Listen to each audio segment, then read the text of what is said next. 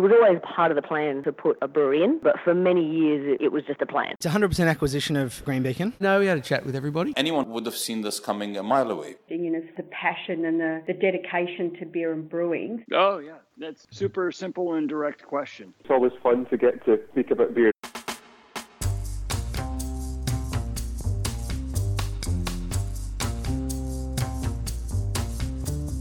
Hi, I'm Brews News editor Matt Kirkegaard, and that's just what we're here to do talk about beer. And this week, beer merch, and a whole lot more as we meet Joe Cook from Beer Fans. Joe says in his LinkedIn profile that starting things is his favourite hobby. And having been involved in Kegstar from the beginning, then popularising wine in cans and kegs at Riot Wine, and now looking at a new way to think of merchandise at beer fans, this is an interesting conversation about entrepreneurism generally, and especially in the drink space. It's also an interesting insight into an aspect of the brewing industry that I suspect that most of us take for granted, to the extent that we don't really see the full value of it. Brewery merch. And that's something that Joe wants to change. I hope you get as much out of this conversation as I did. Joe Cook, welcome to Beer is a Conversation. Well, thank you for having me. Funnily enough, like, I, I wish I'd uh, hit record a little bit earlier because you were saying some very nice things about being a regular listener, but you've been a long time uh, get that I've wanted to have on the uh, on the show. So it's great to, to have you here. Yeah, I'm excited to be here. Um, I do listen every week. Uh, it helps me keep my finger on the pulse, so to speak, uh, and I enjoy the I enjoy the banter and the different the different subjects that you guys cover. And uh, it's good to have you back on uh, this side of the world. Oh, mate, thank you. Yeah, well, we just recorded a podcast today, but let's not talk about me. Let's talk about you. And uh, as part of my research for this, and I don't, I mean, I, I deliberately don't research these things too much because it is a conversation. It goes where it wants to go. But I always check out someone's uh, LinkedIn profile, and immediately I was struck by uh, your profile says Joe Cook starting things is my favorite hobby, and uh, you know that's pretty much the theme that I wanted to talk to you about. So tell me about you know starting things. How did you you know what was the first thing that you started?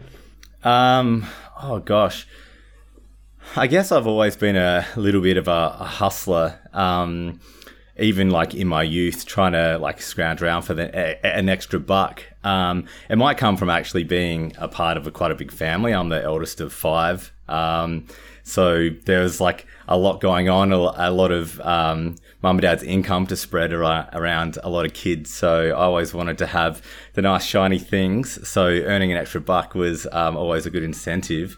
But um, sort of in my professional life, I guess I don't know. I've always been struck by you know the the entrepreneurs of the world that you know the the ones that are promoted. I've always been a big Elon Musk fan and whatnot. I just like I like the idea of being um, a master of your own destiny, uh, and in particular, um, I think uh, a thing that I focus on, a thing that um, sort of grabs my attention is things that haven't necessarily existed before, but are innovative solutions to like ongoing problems, and that's what I really like to sink my teeth into. So, what was the first, like when you were trying to earn a few extra bucks uh, yeah, as the eldest child? Did you have a lawn mowing business, or did you, you know, what was what was the hustle when you were young? I remember the most creative one. Uh, it wasn't necessarily the most lucrative or the most the one that lasted very long at all. But a friend of mine and I caught yabbies in the local creek and we bred them and we sold them in little tiny fish tanks, uh, a pair of yabbies, and we got in the local newspaper um, for selling yabbies. when you said you bred, I thought you said you breaded them. Oh no! I thought you had a little uh, yabby selling stall, but no, you you actually bred and sold live yabbies. Yeah, yeah. I'm not sure what people did when they bought them, uh, if they they grew them to eat, but um, yeah, that was the most sort of creative, but in um in university uh, had a t-shirt company called New Drop Tees with uh, two mates, and that that business was focused on finding you know talent in the design space that wanted to create an apparel brand but def- but may not have had access to either manufacturing or distribution. So we were trying to uh, be the manufacturing and distribution arms for creatives. And so you know really focusing on what people do best. Like a creative is good at being creative, but they not, might not be good at you know accounting and manufacturing and logistics and bits and pieces. Um, and so you've been reading my diary. Um, and so that that was a great hobby um, hobby business um, while at university. Uh, and that one we we got brands into retail retail stores sort of nationally. Uh, but we ended up winding up that business just based on other demands in our lives taking priorities. And um, the three mates sort of went different ways. We're still friends, but um, um, you know our careers took us in different directions. It's one of the topics I look at very closely in the brewing industry when you see so many foundation stories amongst breweries is a couple of mates over a beer decide to open a brewery um, forgetting that you know these things you know just a little bit like pets you know a business isn't quite forever but you don't just stop doing it one day when you've got investments and if somebody wants to do something different how do you get out how did you handle um, you know having a business with a mate and then having it successful and go in different directions. What was the pro? Did you look at buying each other out or? Uh, not really. I guess um, in this particular case, it was a bit more organic. Um, like it was one of those things where we were finishing our like undergrads and we well, we either had to choose to go into corporate life and have a secure income or keep, um, I guess, gambling that uh, this business we were creating was going to generate enough um, income to sustain us. And, you know, a- as one person pulled out, the other two didn't want to pick up the load. So it sort of yeah, it sort of happened. It was it was a really positive conversation. Frankly, uh, we learned a lot from it. From like, if nothing else, we learned how to register businesses, deal with accountants, like have conversations with lawyers, and these are skills that you wouldn't necessarily learn or do over and over again. Um, so being able to, you know, even just get skill sets around, um, you know uh, finding the right person to talk to or be willing to ask for advice and being open to not having the answer to every question. These are like amazing life skills that um, I've been able to put into things that I've done since. Looking back, you worked uh, for APN Outdoor and you're on their uh, uh, fast track program. Yeah. Um, tell me a little bit about that. So, you know, obviously, even in your your, your very early professional life, uh, you know, you had an entrepreneurial bent in other businesses as well. Yeah. Um, so APN, um, for those that don't know, um, now called Here, There, and Everywhere, I believe. But it um, was a old school media business, owned media assets like um, newspapers, uh, billboard companies, like bus shelter companies. Uh, owned a fair bit of media in New Zealand as well, uh, around radio, um, uh, yeah, uh, other outdoor media. Um, in that business, uh, they had a, a, a, fast track program that was designed to put young people in leadership positions to help the digital transformation of that business. So they, they recognize that we, we deal in old world media assets. How do we protect these assets for the new digital disruption that's happening? Um, and that's when things like digital radio was being introduced, or there were just more and more uh, websites. This is when newspapers were going to um, digital formats and weren't even sure how to make money from it. Are there payment gateways? Is advertising? There was it was during that whole time, and so yeah, the theory was having some young people in sort of leadership roles would help you know set them up for success in the future. So a part of the um, this fast track program was pairing up um, these young potential leaders with C level staff and getting um, us to do different projects in these different media companies. And uh, often, and like for my two and a half year stint in this program, uh, was how can you find revenue in our existing assets? So essentially, trying to find non traditional revenue. Um, and the way we did that was like things that are like quite common these days. Um, if you think about a news, newspaper newspaper business, you can actually go onto that website and you can buy the photos from that um, that website. Say you were in the newspaper and you wanted to get the photo, um, or uh, it sort of operates like an iStock photo, if you like, where you could use stock images mm. and have royalty free images or buy the royalty for them. Um, so that was a way to create revenue where you know the photographers were already taking the photos, uh, so we just turned turned that into cash. Another one was in radio, for example, where uh, a lot of regional radio stations were losing funding, uh, and so they didn't have enough money to put people uh, on air. Um, they didn't have enough money to keep the the sort of them broadcasting. Uh, so I did this initiative where we repackaged existing sort of metro. Um, afternoon and morning, morning programs. Um, took out all the regionality aspects of it. So if it was sort of a Perth based program, we took all the Perth references out of it. And then we sold those as packages into the regional radio stations so they could uh, air those and not have any dead air or not just be playing the same music over and over again. I did other things in that um, position in Fast Track as well. Went over to New Zealand, lived there for six months, which was amazing. I worked with their equivalent of like Scoopon or Groupon, like the group buying um, deals. They were quite popular a while ago, 10 years ago. Uh, but we turned their data into cash and their data into um, sales insights as well. So it was really good. Um, it, this this program, um, yeah, sort of really set me up actually because having access to all these C level staff, I wouldn't have otherwise got that um, in sort of a traditional career.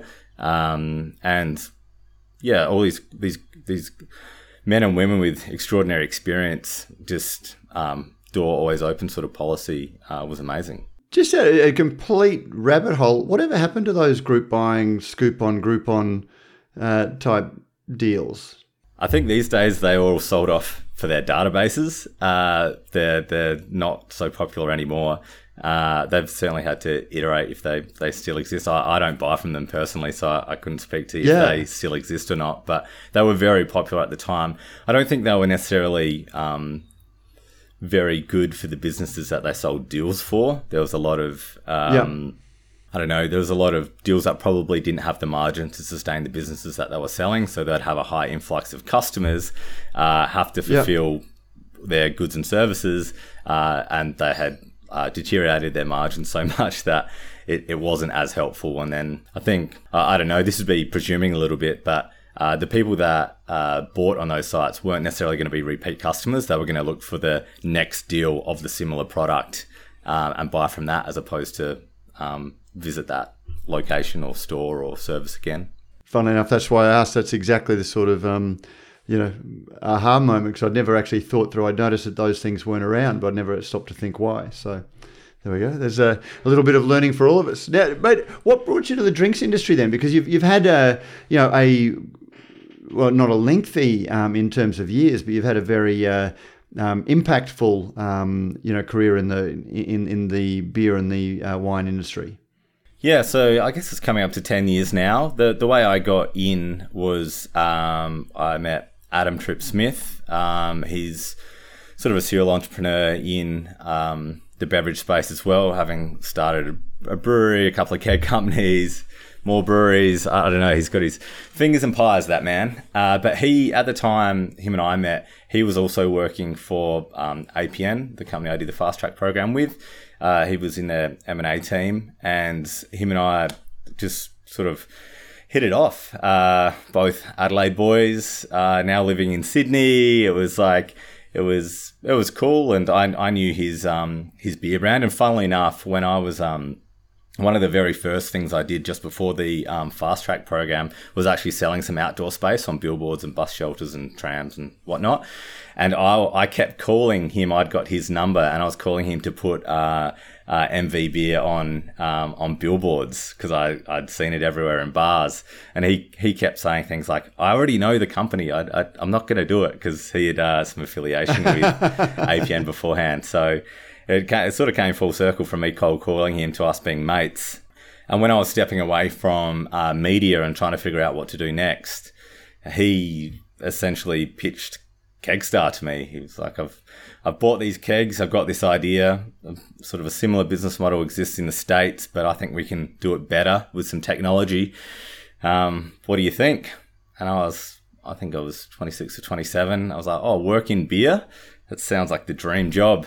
Uh, so I sort of jumped in, and uh, yeah, he sort of set the challenge: uh, make it big enough for me to quit my job. And so I was the first guy at Kegstar, one desk in a small office cubicle, and uh, yeah, just got started from there.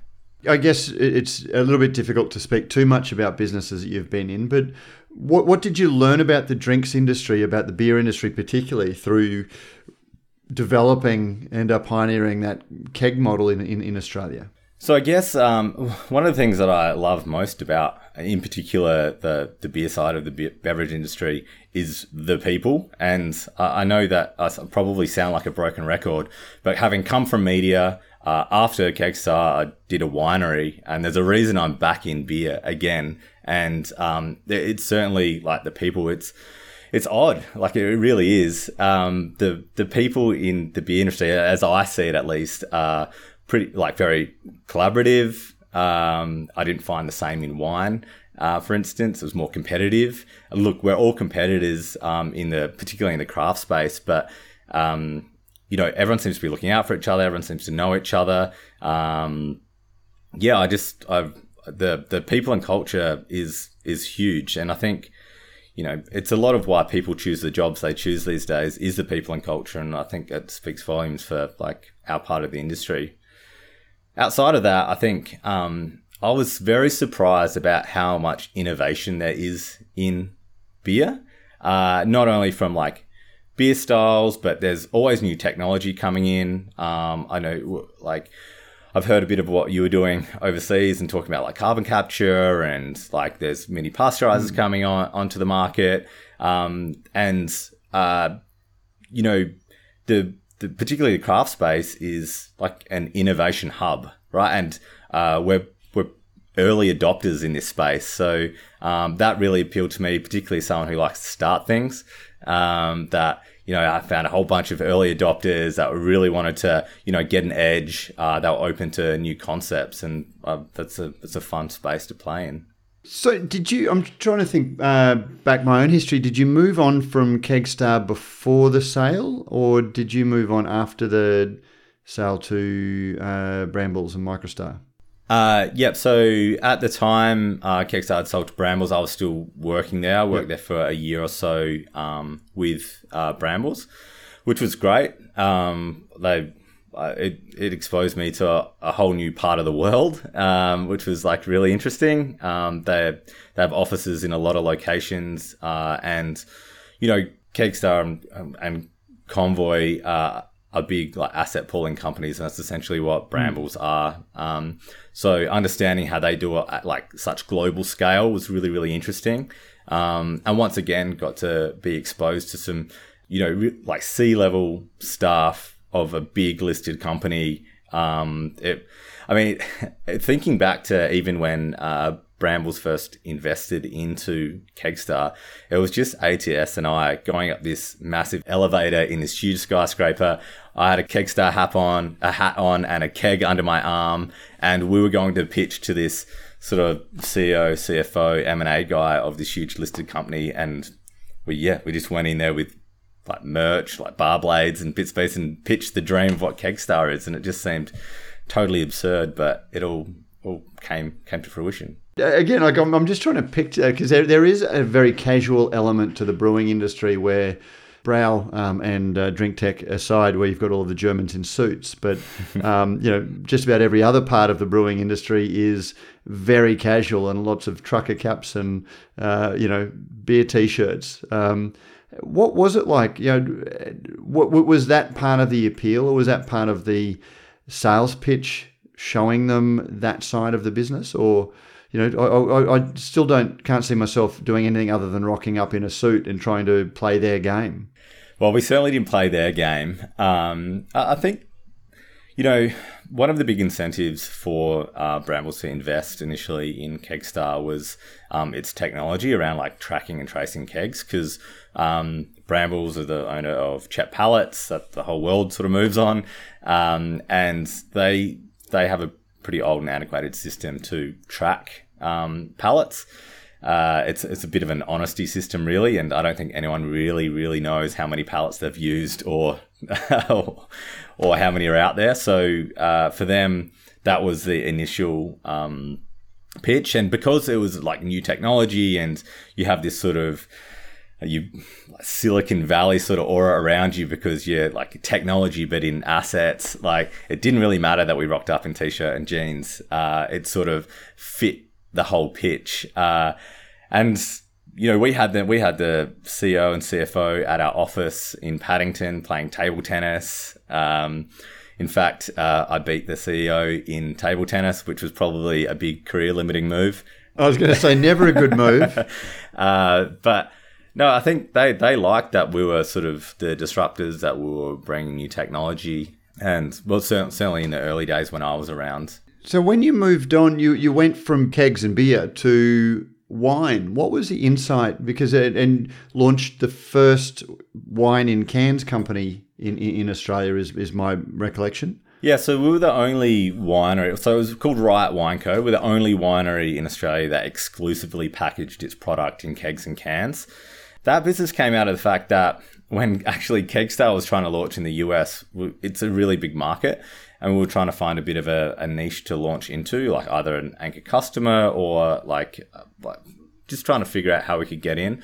And there was like wine on tap was becoming increasingly popular, particularly um, out of like uh, Sonoma, uh, Napa, um, like mm-hmm. the whole California, uh, Californian space. And so it actually made us feel a bit guilty. We're like, oh, are we not facilitating this niche in Australia? Have we been focusing too much on just beer? So we came back and uh, had a look to see if there was that space here. It wasn't. Uh, and so when my time was sort of wrapping up at Kegstar, um, yeah, we had a discussion about it and thought about, well, if no one's doing it here, generally things that are popular in the States tend to get popular here a few years later. How about we be the first people to, to make it happen? Mm-hmm. We got access to kegs, and I I, I was um, at the time procuring all the kegs for Kegstar, so I'd been to all the keg factories around the world. I'd uh, I knew a lot about kegs. I know a lot about kegs. Um, and so I was in a, a good position uh, to to think about it, and so paired up with a um, a winemaker that I met through a friend, and um, we set about making it happen and launched with rosé in a keg. Did you use Kegstar kegs, or did you buy your own kegs? No, of course, Kegstar. Keg. so it was okay. So I'd led Kegstar at that stage. As an outsider to the wine industry, I watched as tradition fought against innovation with the uh, your screw cap, you know, from cork, despite so much, uh, you know, so many benefits to the screw cap over cork um, for, for, for the consumer experience in so many ways. But that tradition of pulling out a cork and the theatre of the service at the table um, mitigating against something that was so positive to, to, to wine and also to the business of selling wine. What was it like trying to get wine on tap? Um, because there's a huge consumer shift in sentiment um, to, to, to get there. Yeah, uh, look, that's a big question. Um, it's like there's a lot of aspects, right? Like, and first and foremost, you have this big education hurdle that you need to overcome. Um, mm. Like, is the wine fizzy because it's coming out of a beer, beer keg? You know, like that's that's what everyone would ask. Um, well, is it? I mean, again, like I've had uh, carbonate, I've had water that's been pushed through that has a light fizziness. So, what what's the the, the challenge there? Yeah, so um, uh, well, we had no carbonation in the wine, obviously, and in the mm. headspace of the keg and can, for that matter, we backfill with nitrogen, which is an inert gas which means that it, it doesn't um, it doesn't uh, seep into the liquid. Uh, so it was a completely um, still product when it came out of tap. Uh, we did uh, eventually iterate and manage to do sparkling wine on tap, uh, which is the most wasted wine um, in the market. If you think about mm. having to pop a bottle and it losing its carbonation over the course of the day, uh, if one person bought a mimosa or, or, a glass of bubblies, then you've just wasted that whole bottle. So, uh, in that sense, um, yeah, bubbles on tap made a lot of sense, um, both the margin, environmentally, and all of those reasons. Mm. But in terms of like, how, um, you know, consumer adoption, there was there's a lot of pushback, and it was really hard.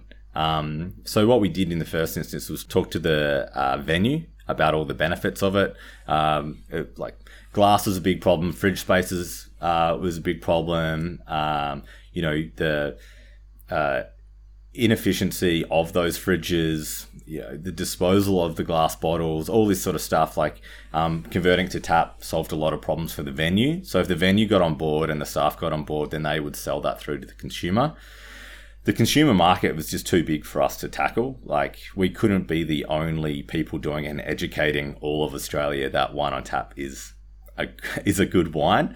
Uh, so uh, we really had to rely on the venues and incentivize the venues to um, help push our product. And you know, one of the one of the um, most amazing things that happened to us in that business was uh, Merivale came, like just gave us a call out of the blue and said, "We've done a blind sort of rosé wine tasting, and your wine has won. We want to put you on tap across our venues." Um, which was just sort of phenomenal. We didn't even know that we were a part of any sort of blind tasting. We didn't know they had an interest in wine on tap.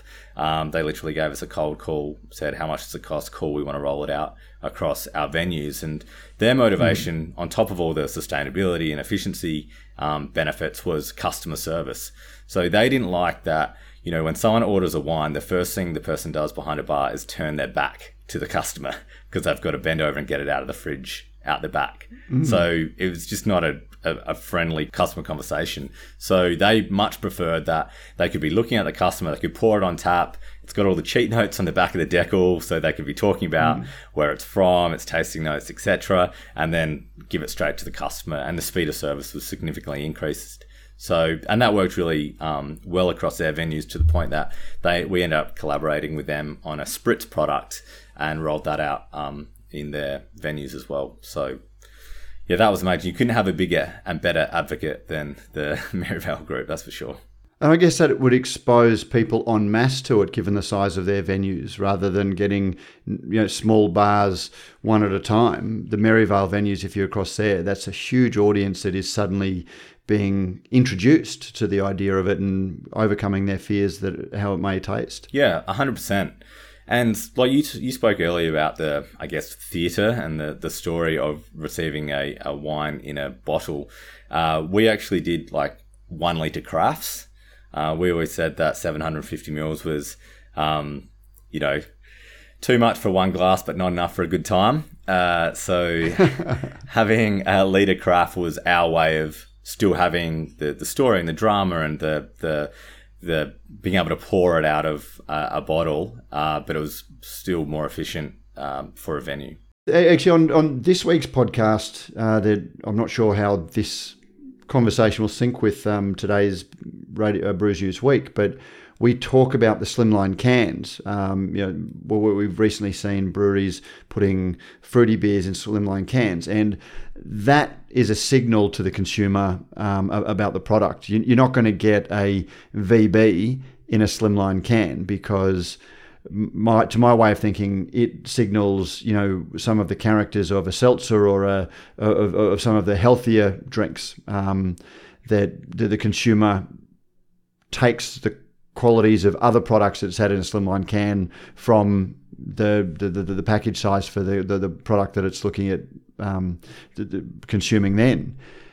Does wine on tap, because beer is often perceived as more of a um, you know daily beverage and a less special beverage than wine for a whole range of reasons, but having it come on tap is is integral to beer supply was there a, a, a cheapening of the perception of the wine having it served that way? I think in some cases, yes. Uh, but if you use Merivale as an example, they're a premium venue and they certainly charge a premium price for it. Uh, so I think that sort of informed people's opinion. Um, cans, on the other hand, cans are super challenging. Like what you might not know about um, wine in a can is it's patented. There's seven patents on wine in a can, preventing other wineries from, um, like including Riot, um, from putting wine in a can. So our first hurdle to overcome to even put wine in a can was to work out how we could operate outside of the the seven patents, which sort of seems ridiculous. You can't imagine a brewery patenting putting beer in a can. What's the technology or the innovation that it had to be patented for wine in a can? So there's a there's a few. Um, so one was uh, in relation to the particular lining of a can. So those that know a lot about cans um, will know this already, but it's sort of not liquid on aluminium. There's actually sort of a silica lining that's on the inside of a can. Yeah. Um, uh, sort of 20 years ago, uh, the high acidity and alcohol level in wine was too great for that that um, coating, so it Wow. would eat through it, it'd rust the cans. You couldn't put wine in a can. These days, that technology has significantly improved, so it doesn't matter if it's a Coca Cola can or a beer can or whatever, um, they could all have wine in it. So there's a company that has a particular lining that it Spruks is the only lining for wine in a can. We, we found that not to be the case um, through our testing. Um, there's uh, a patent on the specific pressure in the can when it has wine in it. So we had to operate outside of the pressure of the can, which is really challenging, particularly on a still beverage, because it's the actual the carbonation in um, the liquid that gives the can rigidity, tongue twister. So uh, when we were putting wine in a can, we had to put um, a drop of liquid nitrogen in to fill in the head gap and also make sure that that can wasn't impacting the patent around the pressure. Um, so there was a lot of um, sort of very specific. Um, oh, there's even one around the the the recipe that you're allowed to use in wine in a can. So um, yeah. Anyway, it was it was a pain for a long time, but we we overcame and uh, we're very confident we operated outside of the restrictions um, and, and never got approached that um, we were impeding any of those, which was great. Yeah, that, that surprises me. I'd never realised that there was uh, that involved in it. As you said, it's um, putting beer in a can. Maybe it's just because no one thought to do it at the beginning. I think it was a very generous patent. I think if it was submitted these days, it probably wouldn't get through, but um, it was 23 years ago now. So, um, Right. yeah, I guess no one was doing it, so it was niche enough uh, and obscure enough that they probably didn't thought. It was probably when uh, wine still had corks in them. To be fair, It was obviously a success because you were successful in selling. um, is that part of starting a business? You know, someone who, you know, starting things, it goes without saying that things that you start, you'll um, look at moving on and moving on to the next thing to start? Or what, what's your approach when you start a business? um, do I start with the intention of selling something? Hmm, not necessarily, but I, I'm definitely always open to it. I think um, my view sort of is is if you have shareholders in your business, there needs to be some sort of like liquidity, and in the case of um, Kegstar and Riot, there was like shareholders. Um, so not only like founders, but um, like um, high net worths that had put money in, and the the most I guess obvious way to get, for them to get a return on their investment um, was for us to sell. Uh, otherwise, they would have to stay in the long term for us to even get big enough for dividends and uh, all, all sorts of different options. Um, I think um, if your like innovation is scalable, uh, has like huge potential to potential to scale, uh, and there's an appetite that for that in the market, I think naturally buyers will come out and find you, and that was the case for Riot, in the sense that um, we weren't looking to sell right. It was still really really early. We were sort of not even three years in when the conversation sort of started, and um, CUB came to us and said, "Is there some way we can do a partnership?" Um, and that was sort of how the conversation started, and how the conversation ended nine months later was they had bought us. Uh, they were sort of running a wine in can um, project internally, and I guess you know, from our perspective, there was an opportunity to either compete with the biggest brewery in the country, who were the previous owners of Treasury Wine, so they probably had a lot of skills in that business, or we could partner with them and see where we could take right. So we certainly didn't have the, um, you know, the sale moment where we all, you know, bought new houses and Ferraris and yachts and retired on our private islands. Uh, we had a very humble sort of um, I would call it more of a partnership uh, where they sort of extinguished their existing project and then Riot became that. And it was a big short, it was a sort of a three year shortcut for them um, to, you know, have an established brand, have wines uh, have distribution and we could plug that into their network and, and grow it very quickly. Uh, and look, that's their big competitive advantage, right? Is their access to taps and venues and, and their distribution network. Uh, would uh, do I build things to to sell? I, I'm very open to it, and I think um, I think everybody is. I think those that have said they'll never sell have been bitten in the past, uh, and uh, I'd be uh, yeah, I'd, I'd, I'd, I'd certainly be open to it. It's nice to be rewarded for your hard work, It- and even if you don't make a lot of money out of it, the validation that it was something that um, you know you put blood, sweat, and tears into, and um, it's it's turned out to be something that someone's seen value in and wants to invest in is hugely gratifying. All of this brings us to your latest business that you've started, which is founder and general manager of Beer Fans. First of all, tell us uh, what Beer Fans is, and uh, we, we can go a little bit into, into the insights that developed it. Sure. Well, in, in its simplest terms, Beer Fans is a marketplace exclusively for beer branded merch. Uh, so, what that means in practice is you can go to beerfans.com.au and buy merch across a whole range of different beer brands.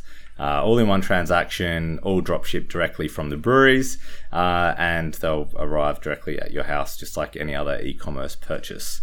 Um, I guess that's the most obvious customer facing part of the business.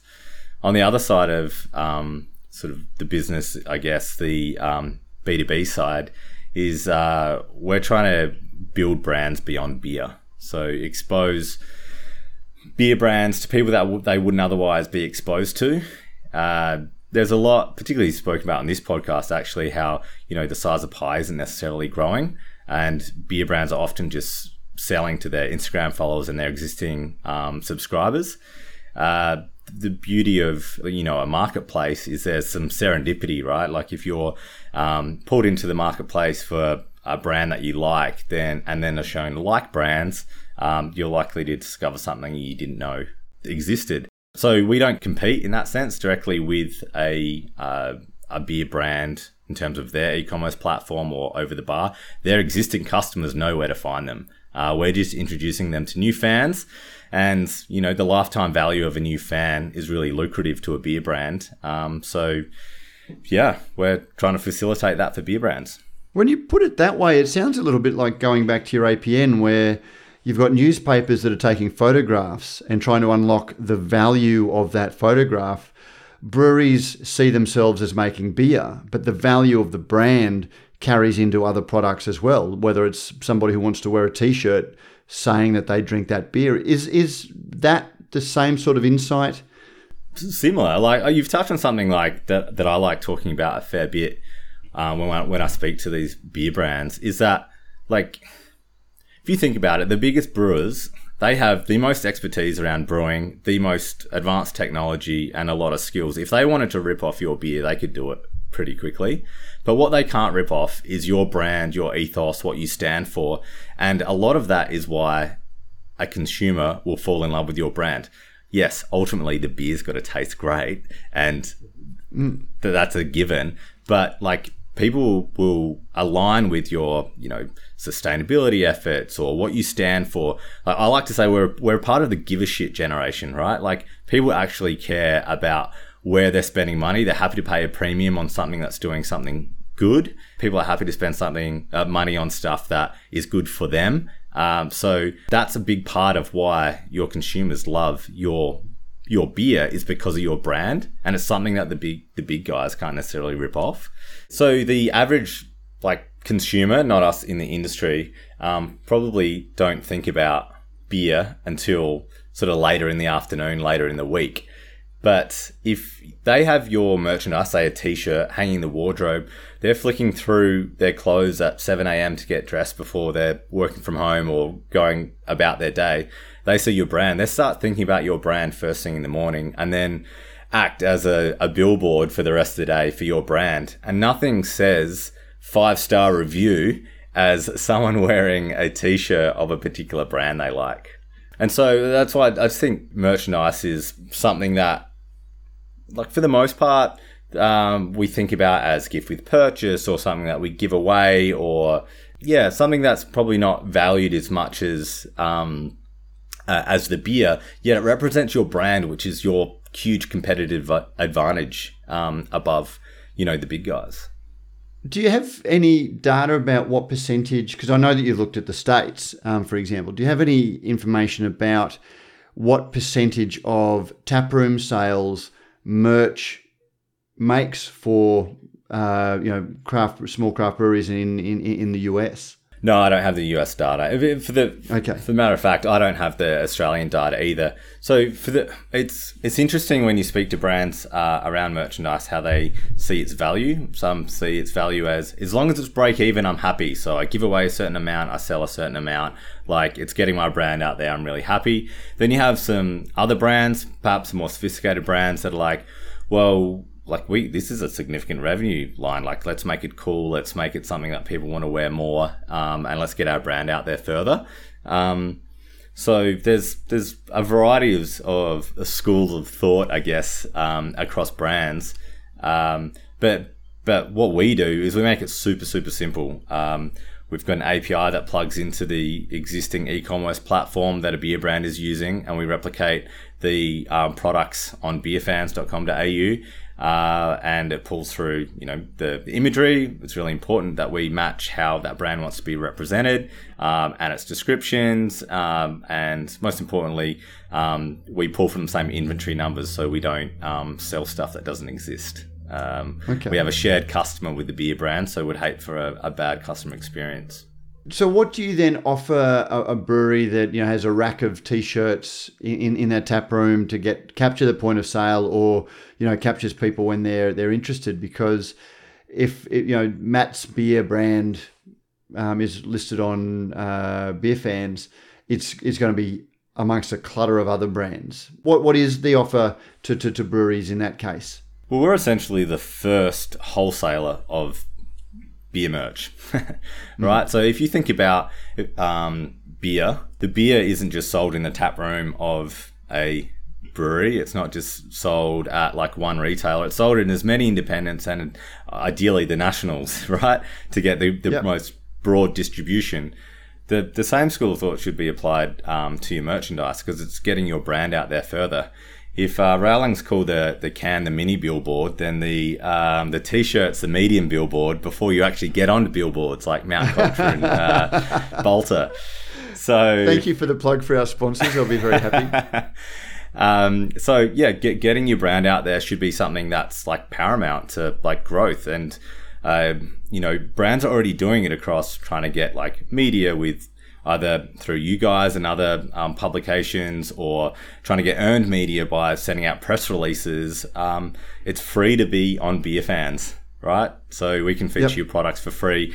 We take a success fee when we sell something. Uh, so we're incentivized to grow your brand. So I think it's a great partnership. I, am really interested in coming back to this because I'd never thought of uh, merch that way. I'd always seen it as the stuff that gets given out at you know four plus one um, style deals or the you know the bottle shop to stand out and get people where you get a free bar blade if you buy a carton kind of thing or a t-shirt um, because that then has the ongoing promotional value. But when you look at craft beer particularly how embedded it is in consumer psyche and then brands um, really have their own personalities these days um, and it, it, it, does become a badge to say that, you know, in, in, in my neck of the woods, I'm a Black Hops drinker or a your mate's drinker because it's something about that brand that resonates with you that the brand actually has a value that you can unlock through the through the merch over and beyond just the promotional value of having someone wear it.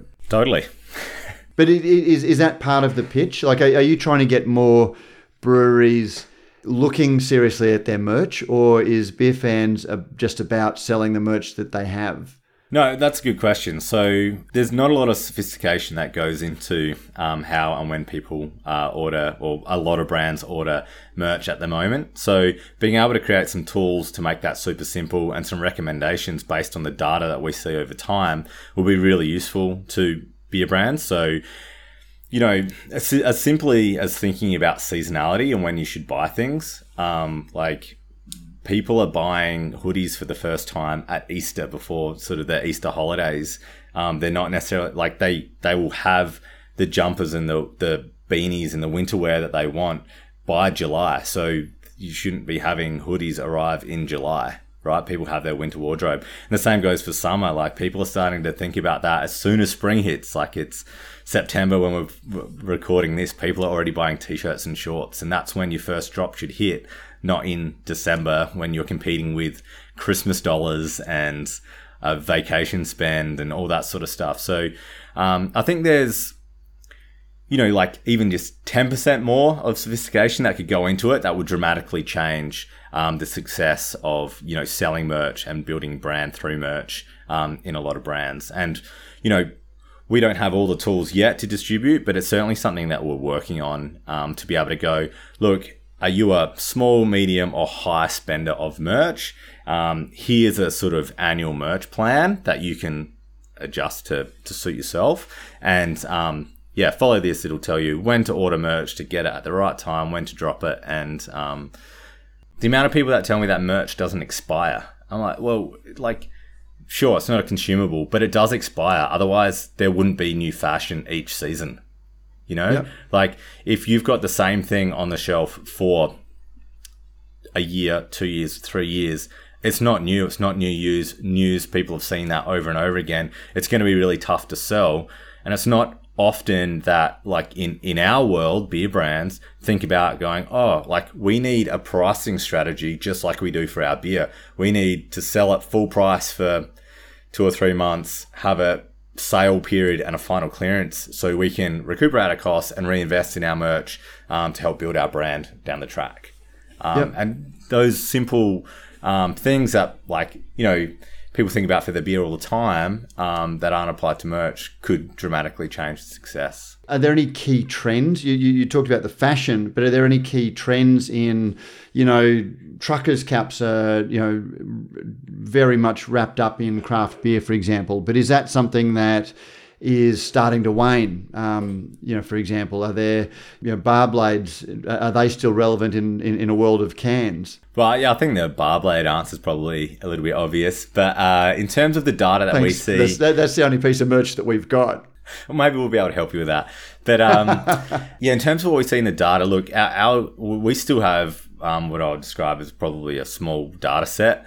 Uh, and I look forward to um, it getting bigger so we can pull a lot of insights out. There's some like obvious trends that we see already. Um, you know, black t-shirts are really popular, um, but you can't have all black t-shirts. There's you know truck hats have been replaced with uh, corduroy hats. Um, there's so there's a few little trends that are happening, um, but it, it it really depends. Like how you look at your merch. Is it a promotional item or is it an apparel item? And you can tell which brands look at it with which lens. So is it a say gift with purchase, minimum unit cost, uh, as cheap as I can get it, or is it something that I want someone to wear all summer or winter um, and wear over and over again?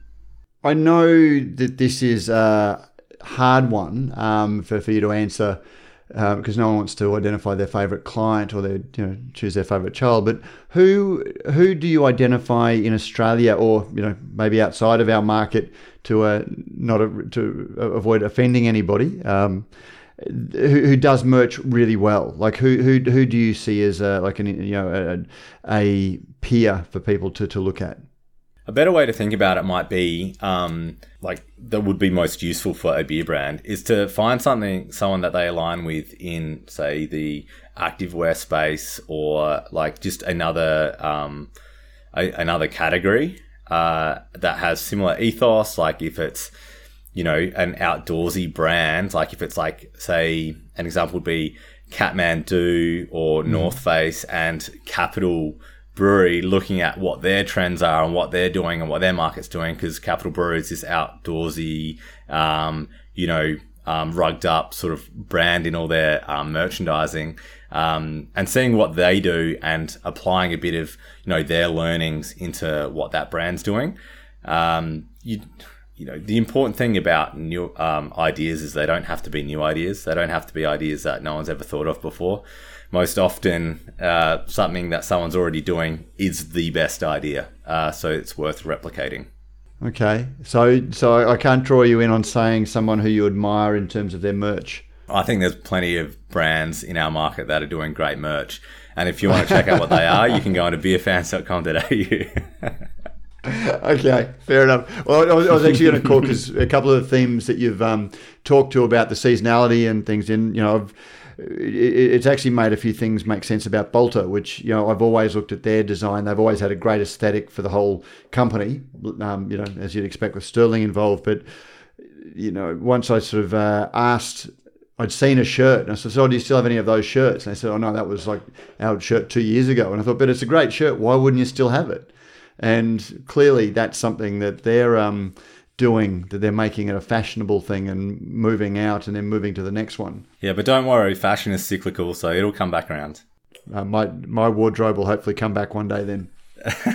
Do you think it is a significant market for, for breweries? You know, should breweries? I mean, uh, this is a loaded question because I know you're going to say yes, but uh, it's more why should they uh, take their, their, their their merch lines more seriously? You know, when, when they when they're struggling. You know, is is it just enough to get a black T-shirt and slap their logo on the left chest pocket? I think um, you probably shouldn't do anything without putting a bit of like thought into it, right? Like uh, having something for the sake of having something isn't probably productive. But to give you an idea how important the rest of the market sees merch is that Beer Fans has uh, is running a trial with EDG putting merch into stores. So Beer Fans is the exclusive beer branded merch supplier to EDG. So we've got a store in uh, a BWS store in uh, Mount Hawthorn East in Perth. That's one of their new concept stores and there's a merch section, and each month we're um, putting a new brand's merch in that section. So we've got Beer Farm going in, Gage Roads, and uh, CB Co. Uh, mm-hmm. And for a month, they'll have their merch in that store, and it's completely risk free. So we buy the merch at a wholesale price. Uh, we do all the things that are necessary for it to be able to be consumed by the the EDG network and we get it in store and uh, merchandised and everything in store, and it sits as a complement to their beer in store. Um, and so that was the conversation that came out of you know me and Billy Ryan having uh, a beer at Gabs and him saying that you know EDG's been looking at merch for a long time, but because they have such a big business and some really structured systems, they couldn't go around to every single brewery and go, how can we support you by like buying merch and putting it in our stores? They needed someone like me to be able to aggregate all these brands and put them in store. So where you know, it's super expensive to get a job lot or advertising or anything in a Dan's or BWS, as like a lot of brands already know. Um, this completely flips it on its head where we're buying everything off you. There's no risk. We'll put it in store and it will complement your beer. And it's pretty unlikely that someone's going to buy like your t-shirt without buying a case of beer um, in the store. So yep. I think I think that speaks volumes to how seriously the rest of the mark, market are thinking about merch.